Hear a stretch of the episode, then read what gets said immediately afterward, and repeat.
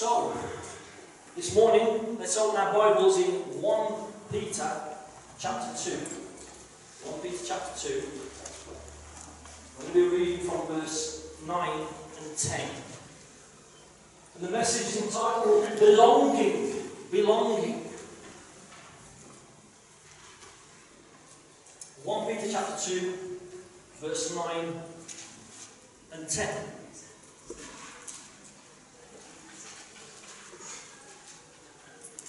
But you are a chosen generation, a royal priesthood, a holy nation, his own special people, that you may proclaim the praises of him who called you out of darkness into his marvelous light, who once were not a people, but are now the people of God, who had not obtained mercy, but now have obtained mercy. Word of prayer. Father, we come with open hearts this morning. Lord, around the word, and we just pray, Holy Spirit of God, once more, Lord, that you would open the eyes of our understanding, that you would teach us from your word this morning. And Lord, when you speak, you always have a purpose. You always want to produce something in us, Lord, and we're here to receive from you this morning. Lord, that we might leave this place different. So help us. Help me to communicate it clearly, Lord. In Jesus' name. Amen. Yes, Lord. Belonging. You know, as human beings, we have this intrinsic need to belong to somebody, right? To belong to either a group or to someone. We're not made to live isolated lives, are we? We don't do it well, do we? You know, if we get lonely, you know, there's so many people suffering with loneliness in these days. And let's look out for that, you know. And so we have it within ourselves to belong. And you know, very often, unfortunately, we can belong to the wrong groups. When I was out in, in Brazil, I remember some of the younger generation and how easy it is for some of these younger people, especially from you know, challenging backgrounds or, or places, the places they live, very often, unfortunately, determines how they turn out. You know, unless Jesus does a, a, a, a miraculous work in their life, a, a work of transformation, so often these young people get involved in drugs trafficking and violent crime and so on and so forth because it gives them a sense of belonging. They become parts of gangs. And you know, when they're part of a gang, they feel as though they've been accepted into something bigger than themselves. And very often they'll take on marks upon their body to show, marks of identification, to show that they identify with these gangs. And, and that, that sense of, of, of, belonging, that sense of identification with those gangs, it, it reflects in their behaviour.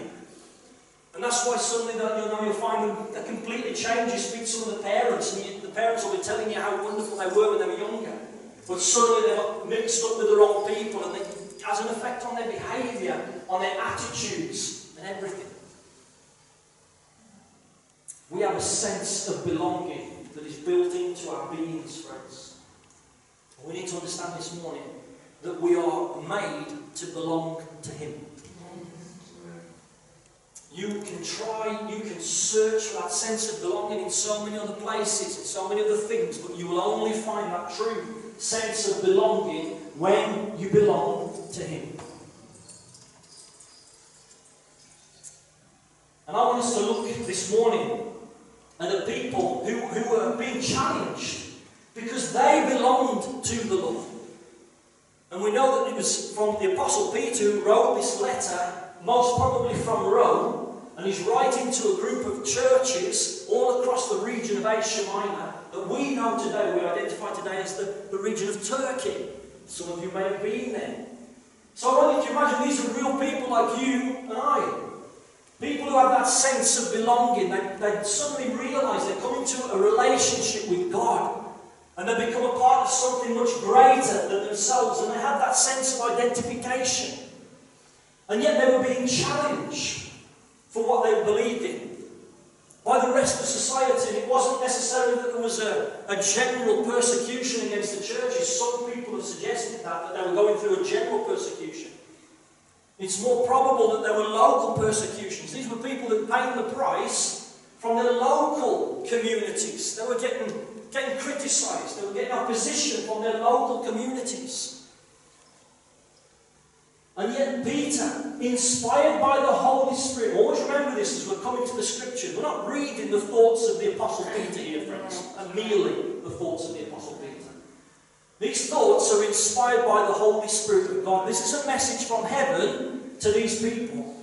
And this is God saying, Hey, I know what you're going through. I know the price that you're paying, but remember this. Remember this. And these words, they echo across the generations.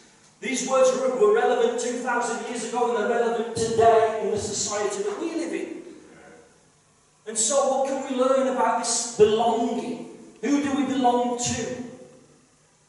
Well, let's look at some of this language. We're going to pull this language apart this morning and just analyse some of it. First, he says that you are a chosen generation.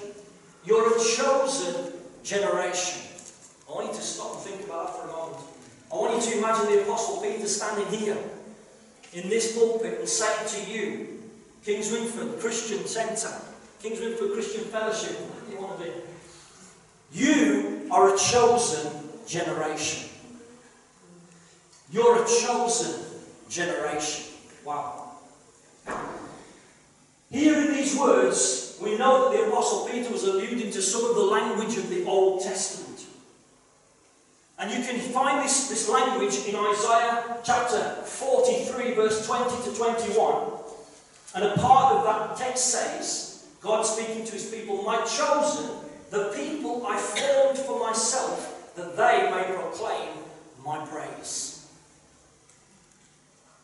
And the wonderful thing is that as God was saying that to the nation of Israel in the Old Testament, now, in the New Testament, he's not just speaking to Jewish believers, friends, he's speaking to Gentiles as well. People like you and me that have been grafted into the promises. So I want to tell you this morning when you're reading these things, it's not that God has finished with the Jews. Oh, look, he's speaking just to the church now, he's speaking to the, to the, the Gentiles. It's not that we have replaced what God has got planned for Israel, friends. No, it's, it's the language of inclusion. We as Gentile believers have been included in these covenants, included in these promises. That's wonderful. Because you read through the Old Testament, you see it's majority of it is about one particular group of people, Israel. Yes, there are some Gentiles who, are, who get involved along the way, but predominantly it's about Israel, isn't it? And what God does through the nation of Israel. But always remembering, even as he called his, the, the patriarch Abraham, he always had a vision for the nations. Always had a vision for the nations. And so God is wanting these, these people, because these, these congregations are made up of Jewish and Gentile Christians. He wants them to understand, especially the Gentiles, you are included. You're included. Praise God. You are chosen. You're a chosen generation. We're a chosen people. But you see, being chosen out of the world, it implies living differently. We've just said, whoever you identify with has a, an effect upon the way that you live, your behaviour, the way that you conduct yourself, the way you think, the way you speak.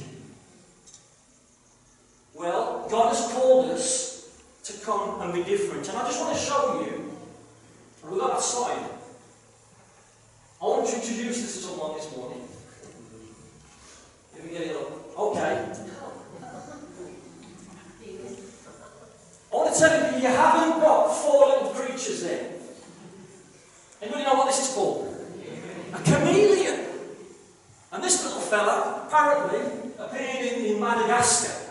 Not Brazilian, from Madagascar. Well, this is the same little fella. And the wonderful thing about the chameleon, it's an amazing creature, isn't it? That it can change its colour in an instant. You can see it changing its colour and it can blend in with the background. And usually, it's when it feels threatened. Apparently, this one did it seven times, seven different colours it changed into. You can see it on YouTube, the Madagascar chameleon.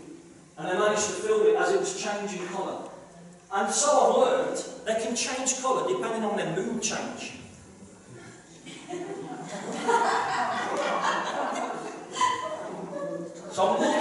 mind, guys, when you start changing colours. Praise the Lord. So, one of the things that it's able to do is when it feels threatened, it can blend into the surroundings. You can see it, I think, on the top right a little bit more. And if you bring some of these images up on the internet you see what the chameleons are capable of, I mean, perfect camouflage. Perfect camouflage. They'd be excellent snipers. that little fella, he blends into his surroundings because he feels threatened. So he does it to keep himself out of trouble. Do you know there are Christians like that? There are Christians like that who blend into their surroundings, depending on where they are, they blend in quite well. You know, very often they can camouflage themselves in the society around them to keep them from being in any trouble. And so don't be a chameleon. Be a is the message of the Holy Spirit this morning. You know, the church today, we're, we're, we're, running here and there and we're looking for this strategy and that strategy as much. What can we do to be relevant to the postmodern culture that we're in? And some of us, you know, we, we want to paint our walls have got to be a certain colour and we've got to have certain coloured lights and we've got to have this and we've got to have that because we've got to look like we're relevant to the people around us. Against all those things, by the way, friends, but the motive behind them needs to be questioned. But if we strip all the way up, all that away, and we get back to Bible basics, actually what we're called to be is different. You can, you're, you, you, you're just as relevant, you're more relevant being different, friends, than trying to be a chameleon. The Apostle Paul says in 2 Corinthians chapter 6, verse 17 and 18, he says, Therefore, come out from among them and be separate, says the Lord. This is New Testament. Come out from among them and be separate. If you need to turn the fans on, guys, turn the fans on, okay? Because it's getting warmer and warmer, isn't it? Do not touch what is unclean, and I will receive you. I will be a father to you, and you shall be my sons and daughters, says the Lord Almighty. And he's referring there to Isaiah chapter 52 and Ezekiel chapter 20. He says, What? Come out from among them and be separate. New Testament Christianity. Come out from the society that you're living in and be different. Be separate. Be different so that you can make a difference. I'm not taking you out of the world. You are in the world, but you are not of the world. The scriptures tell us. Many years ago, I remember going, I was a brand new believer, brand new believer. This is a few years ago. But I remember going to this huge youth, um, it was like a service. And I was just, I think it was one of the first times I'd seen this happen. I didn't know that these, you know, church could be full of young people. I mean, younger people, I was young then. And seeing all these young people raising their hands and worshipping the Lord. And I thought, goodness me, this is awesome. You know, God is for young people as well, not just for songs of praise on a Sunday. I used to, I used to watch songs of praise and think, how can they waste their time on a Sundays? He's supposed to go drinking and stuff. But the Lord changes, you know. And so I remember watching all these young people and they were worshipping God and the, lights were coloured lights and so on. Bless them all. And uh, you know, just being just being in awe of all of this. And then I remember coming out after listening to some of the conversations. And I heard some of the conversations in the bus stop and what they were going to do next and what they were talking about, and my heart sank. And I remember thinking to myself, this is not right. I'm not saying everybody, of course. But I was thinking to myself, this is not right. This is not right. And I was so disappointed, and it's disappointing not just for me, for the Lord. Because the Lord calls us out to be separate, to be different, so that we might be or make a difference. Being chosen also often implies being rejected. And that was what was happening these days, and that's what will happen today. If we're serious about what we believe, if we've got the courage to stand on our convictions, then that will mean rejection by others. And it's horrible, especially, as I've just said, we've got that that inbuilt need to be accepted. So when we're rejected by others, that hurts, doesn't it? It messes with us, doesn't it? It messes with us. Remember the words of Jesus, John chapter 15, verse 18. If the world hates you, you know that it hated me before it hated you. The world hates you, you know that it hated me before it hated you. You see, the fact is that there was a lot of suspicion from society of the Christians. These Christians, because they just weren't, they weren't living the same way anymore. They got different values. They couldn't simply participate in the pagan worship that they used to participate in. Imagine these are people who've come out of that background, who had no problems in going and offering sacrifices, you know, to the pagan gods, which were actually demons.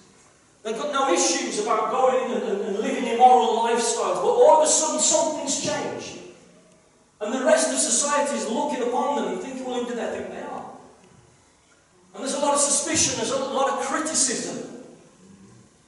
The Roman historian Suetonius, he says this punishment was inflicted on the Christians, a class of men given to a new and mischievous superstition. A new and mischievous superstition. See, the Christians, they weren't chameleons, they didn't blend in, they stood out. And they were labelled as haters of mankind and antisocial. And you may well have heard these labels or been given these labels in the days we're living today because of what you stand for. N.T. Wright says, in the ancient world, those who abstained from worship of local, local pagan gods were deemed to wish harm upon the city or region. Remember, they, in those days, they believed in a multitude of gods. And you had to go and offer different sacrifices to different gods to appease them. And that, you know, if you weren't willing to participate in that, then you could, you were just a troublemaker. You wanted problems to come upon your city and upon your town. Imagine. That was the way the thinking was. Well, the trouble is, these Christians, they could no longer imitate the behaviours of the society that they've been freed from. And that's the truth about Christianity. When we truly know Jesus, we can never be the same again. We can't be the same again. You know, all, all the pressure and, and, and so on from society to conform to a specific way of speaking and doing that pleases them.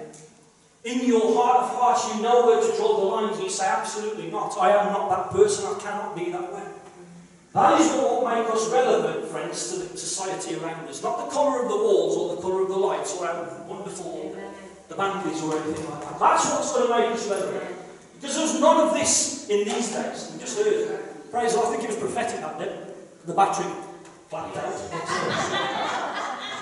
Praise God. None of this in those days. It was a style, a lifestyle. And by their lifestyle, the way they conducted themselves, the things they did, the things they said, and so on, convicted those around them. And either other people would be looking at that and feeling, feeling threatened by it, and so they would react and criticise and persecute and so on. Or it would start to convict them themselves and they'd begin to ask questions and be seeking to see what, what the secret of it is. And the Holy Spirit did his work. Guys, we've been called to be separate, to be different. Wow. Secondly, he says, you are a royal priesthood. A royal priesthood. So you've been delivered from the world and the system of the world and the, the, the society in which you live in and all of its distorted values. And you've been delivered from that to become something. And that is to be a royal priesthood. In Exodus chapter 19, verse 5 and 6, this is what the Lord says about Israel. Now, therefore, if you will indeed obey my voice and keep my covenant, then you will be a special treasure to me above all people. For all the earth is mine, and you shall be a kingdom of priests and a holy nation. These are the words which you shall speak to the children of Israel.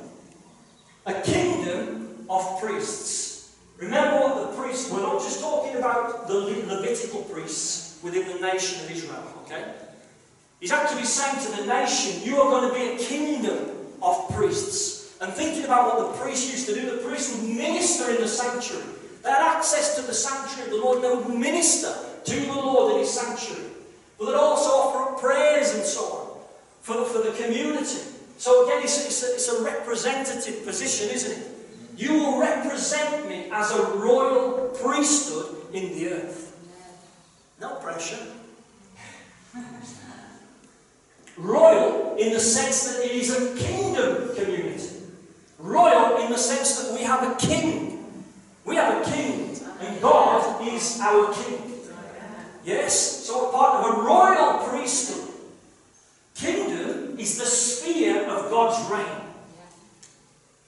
Kingdom is, is, is, a, is a vast subject to study in the scriptures, friends. But we know that at this point in time, we see the kingdom. There's a sense in which the whole earth is the kingdom of God. And that humanity, the majority of it, is in rebellion against that kingdom, against his kingdom. But we actually see there's a sense in which right now the kingdom of God is being expressed in a spiritual sense through the way that we live our lives. To be a kingdom, to be under the king, to be under the rule and reign of the king that He might rule and reign over our thoughts, and rule and reign over our desires, over the words that come out of our mouth, over the actions. That's what He's called us to. It's the sphere of God's reign. It's to express the kingdom is to convey God's rule over every aspect of life. It speaks about a consecrated life. He's saying, Look, I've separated you from this world, I've called you out of it because it's doomed. It's doomed. it is. It is. And you can see it going down that road, can't you? And it's heartbreaking. And that's why we have to be busy about the Father's business. To save as many souls as possible. You know, because this ship's going down. Truth be told. However, there will come a day when God will establish his kingdom in the earth. The will be a consummated kingdom. Jesus will return and establish his kingdom in the earth, and the nations will know what it is to live under the king. So, what does it look like now, friends? On a personal level, it means the ability to resist the pressures of our society, to conform to its rebellion and immorality, yet expressing at the same time the love and concern of God for fallen humanity. Do you understand that? If we're part of his kingdom, it means that I am subjected, and I am only subjected to my kingdom. My, my moral values are in line with his moral values, and I'm not going to be pressured into something different because I belong to a different kingdom. I've been translated from the kingdom of darkness and brought into, planted in the kingdom of his beloved Son. It's a new kingdom, new values. And that's what I stand for. And you can shout from the rooftops and you can try and pressure me and bully me. I will not compromise. That's what we're saying. I will not compromise. But you know something? I'm not going to see you as my enemy because you're different. Because you live in that way, you're not my enemy. You're not my enemy. I'm still going to love you with the love of God. Yes? I'm not here to beat you. You know, I've come from that kind of background. I lived as a rebel as well. I know what it's like. And so I'm not here to condemn you. I'm here to bring you a message of salvation, transformation, a message of hope. Yes. Praise God. To become mediators of God's power, to heal the sick, to cast out devils, to comfort the oppressed, and so forth, so on and so forth, in order to come in and we're here to, to express His kingdom rule and reign. Sometimes that means laying hands on the sick and seeing them being set free from the sickness. Sometimes it means casting out devils, those who are impressed by devils. For this reason, the Son of God was manifested in the flesh to destroy the works of the devil. And the Son of God, praise God, He's with the Father right now, but the Holy Spirit, you see, He didn't leave us as orphans, He sent His Holy Spirit. And through His Holy Spirit, we're here to demonstrate the kingdom of God. Amen. A royal priesthood. Next, what does He say? A holy nation. A holy nation. Again, thinking back to what he's just said about Israel being a holy nation, you only have to read the, the history of Israel, which is there for our benefit, by the way, so that we learn to not make the mistakes that they made. You see that they weren't exactly the holy nation they were called to be. So very often, they allowed themselves to be conformed to the, to the thinking and the practices of the nations around them that were practicing abhorrent things, idolatrous practices, and so on. And it wasn't that they completely abandoned the worship of Yahweh. Did you know that? That's what's so bizarre. They'd still have the temple and they'd still offer their sacrifices to Yahweh, the, the God of Israel. But they didn't just want to sacrifice to, God, to, to Yahweh, they wanted to sacrifice to other gods and to keep everybody else happy. Because you can't be so narrow minded as just to think there's one God. Well, that's what the Bible teaches. One God. Everything else is a lie and every other idol is demonic. There are demons behind these things. Not just innocent little images, they are demons. The holiness of God's people is established on two pillars. Number one, we're a people that has been purified by the blood of Jesus Christ.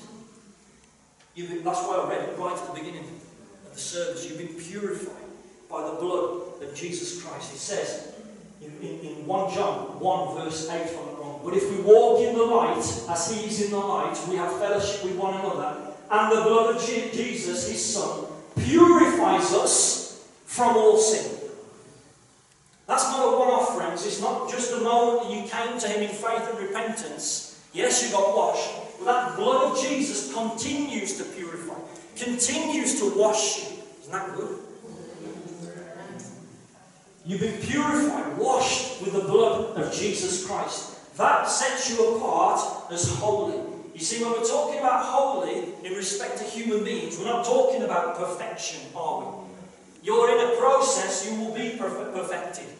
You're in a process. When we talk about God and we're talking about holiness, we're talking about the perfect standard of holiness. Yes? And yet he said, the second pillar is that we're a people sanctified by obedience to God. In 1 Peter 1 verse 15 and 16 it says, But as he who called you is holy, as we just said, you also be holy in all your conduct. Because it is written, Be holy, for I am holy. Why? Because you know, I've called you to be a kingdom of priests. You're a chosen generation. You're a holy nation. Therefore, be holy, because you represent me. You represent me. There's nothing worse than being misrepresented, is there? We do it in many ways. God does not want us to misrepresent who He is. He wants us to represent who He is. Hallelujah. Going back into that particular society, this is what's said by one Bible commentator, Merrill. He says there, there finally came a time when it's the Roman Empire, must either fight or tamely acknowledge a superpower within its own borders. There was a superpower within the borders of the Roman Empire. It didn't matter how much they persecuted it, who rose up as the emperor and what he did, that superpower was too strong. And that superpower was the church of Jesus Christ. A church that was blood washed, a church that was filled with the Holy Spirit, a church that was committed, a church that had emotions like you and I, and yet were ready to pay the price because they believed wholeheartedly in the promise of God. Yeah. They had a hope. They had a hope that will not be squashed. and this is what all this is about, friends, when you're reading it. Just remember, like I said, when you're reading these, these, these scriptures, these letters, they're speaking to people with families, with love, with emotions like you and I. And that we're living in a society you know, it could cost them everything to follow Jesus, but they believed wholeheartedly it was worth paying the price. It should be challenging to us and it should bring us to a place. Do we truly believe? Wholeheartedly? Are we truly committed? And I know none of us can say with certainty, can we? None of us can say, oh, I'm absolutely committed. I'm absolutely 100% sold out for Jesus. I've got a long way to go, guys. Yes? Let's be inspired, let's be encouraged. Let's go on. Christians hold dual nationality. Yeah. You know that? Yeah. We've got some dual nationals here. We've got some Germans. We've got a German at the back there. Bless the Germans. The French, were the French. I always say, think about the French. I'm not going to say anything today. We've got the Vikings with us. We've got all sorts. The Scots. What else we got? Philippines. Filipino. You're half Polish and German. Oh yes, that's right. Yeah. There you go. Half Polish and German. I don't know how it works. Bit of a casserole.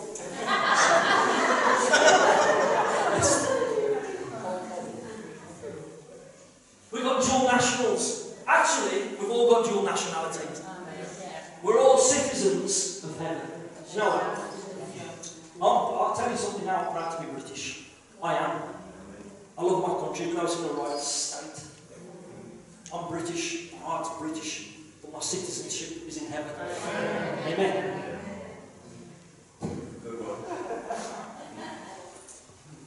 Vote well for Prime Minister. What a good chance of What else does he say? Oh, we're coming to the end before you melt. His own special people. His own special. Oh, his own special people. Some versions say his own special possession. Yeah. Possession. Goodness me. And I just want to read to you again the scripture I read at the beginning of the service in 1 Peter 1 18 and 19. Knowing that you were not redeemed with corruptible things, let this sink in, like silver or gold, from your aimless conduct received by tradition from your fathers, but with the precious blood of Christ, as of a lamb without blemish and without spot. You know, he didn't pay in coinage for you, friends.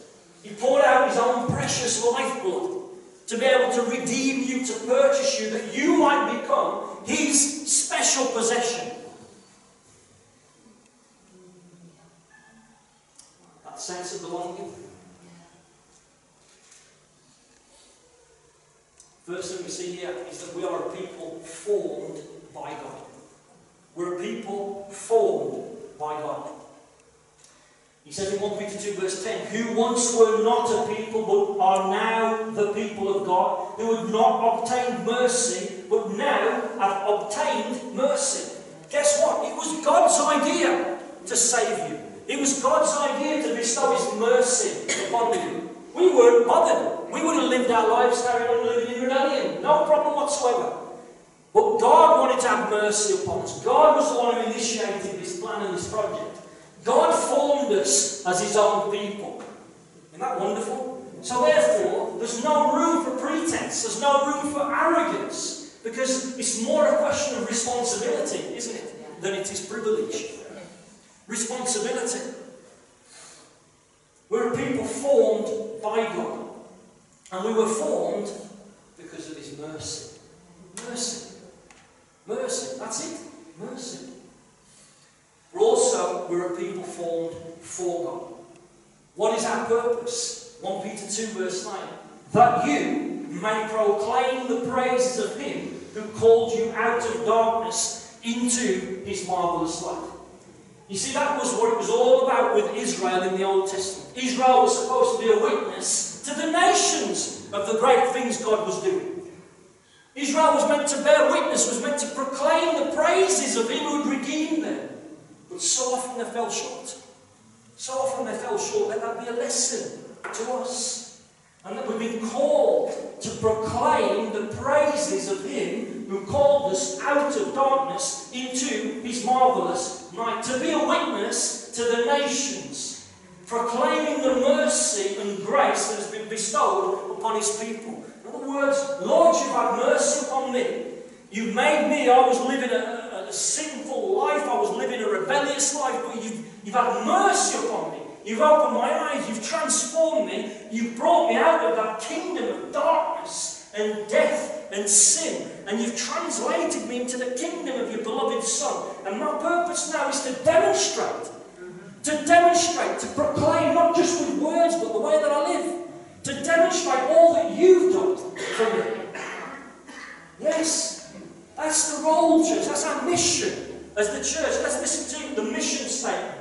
We've, we've talked about the vision statement. I want to talk about the, the mission statement. It's based, based on Matthew 28, verses 18 to 20. To be obedient. To be obedient to the Great Commission through the faithful proclamation of the gospel and the developing, equipping, and sending of disciples. And I think that just kind of encapsulates what we've been called to do as a church. Yes. Yeah. Everything we've been called to do as a church, our mission. We're not just set apart to be a kingdom of priests, to be a holy nation. You know, so we might be self serving, so we might be satisfied in our little holy huddle. Yes. No, we've not been called apart for that reason. God, in the same way that He set the nation of Israel apart, to be a witness to the nations, so the church is to be a witness to the nations. And guess what? You don't have to go thousands of miles. Yes, some of you are now called to that. You don't have to go thousands of miles across the oceans to be that witness. You can be that witness right wherever He's placed you, right wherever you are. In your street, in your workplace, in your college, or wherever you are. That is your mission field. That's where He wants you to shine. That's where He wants you to proclaim the praises of Him who has called you out of darkness into the kingdom of His beloved Son. Yes. Amen. You can make a difference right where you're at. Bless the Lord. What have we seen this morning? You are a chosen generation, a royal priesthood, a holy nation, His own special people, that you might proclaim the praises of Him who called you out of darkness into His marvelous light. We've been called out of the darkness and into the light of the knowledge of Christ. And we've seen that this implies we have a responsibility, a responsibility to live for His glory. And finally, we are to magnify Him as His people. It's all about Him. How am I magnifying Him wherever I am? Am I? The words that I speak, the things that I do, you know, wherever I am, am I magnifying the Lord or not? Am I a chameleon that just blends into the surroundings to avoid problems? Let's pray.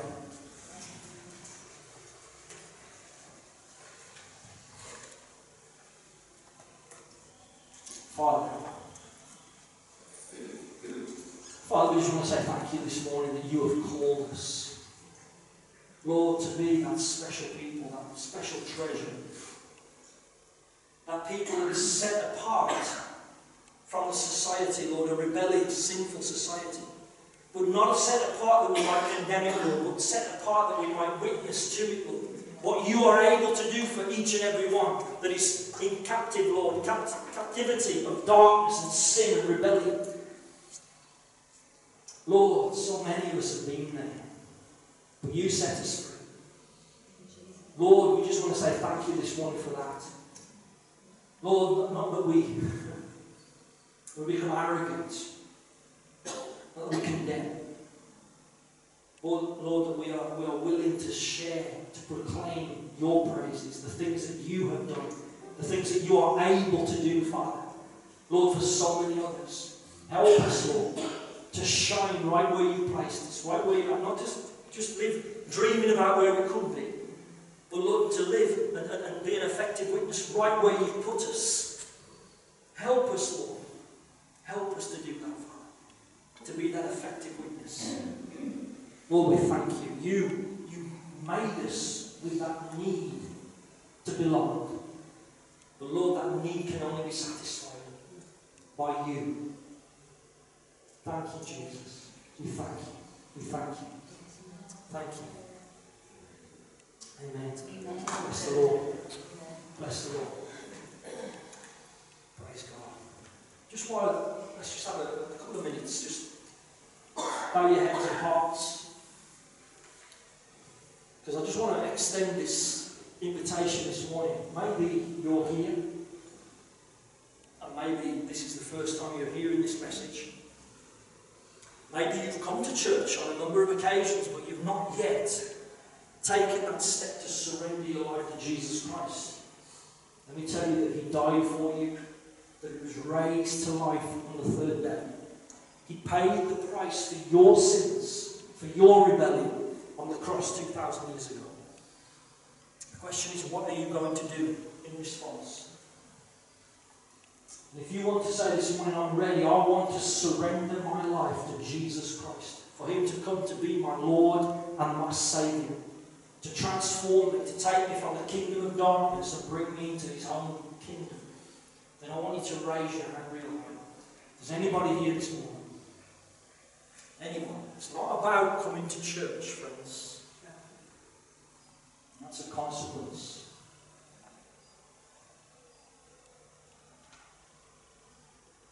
So, Father, we just say thank you. Lord, you know every heart, every mind, every life. I just pray you bless them, Lord, upon each person. In Jesus' name. Amen. Praise God.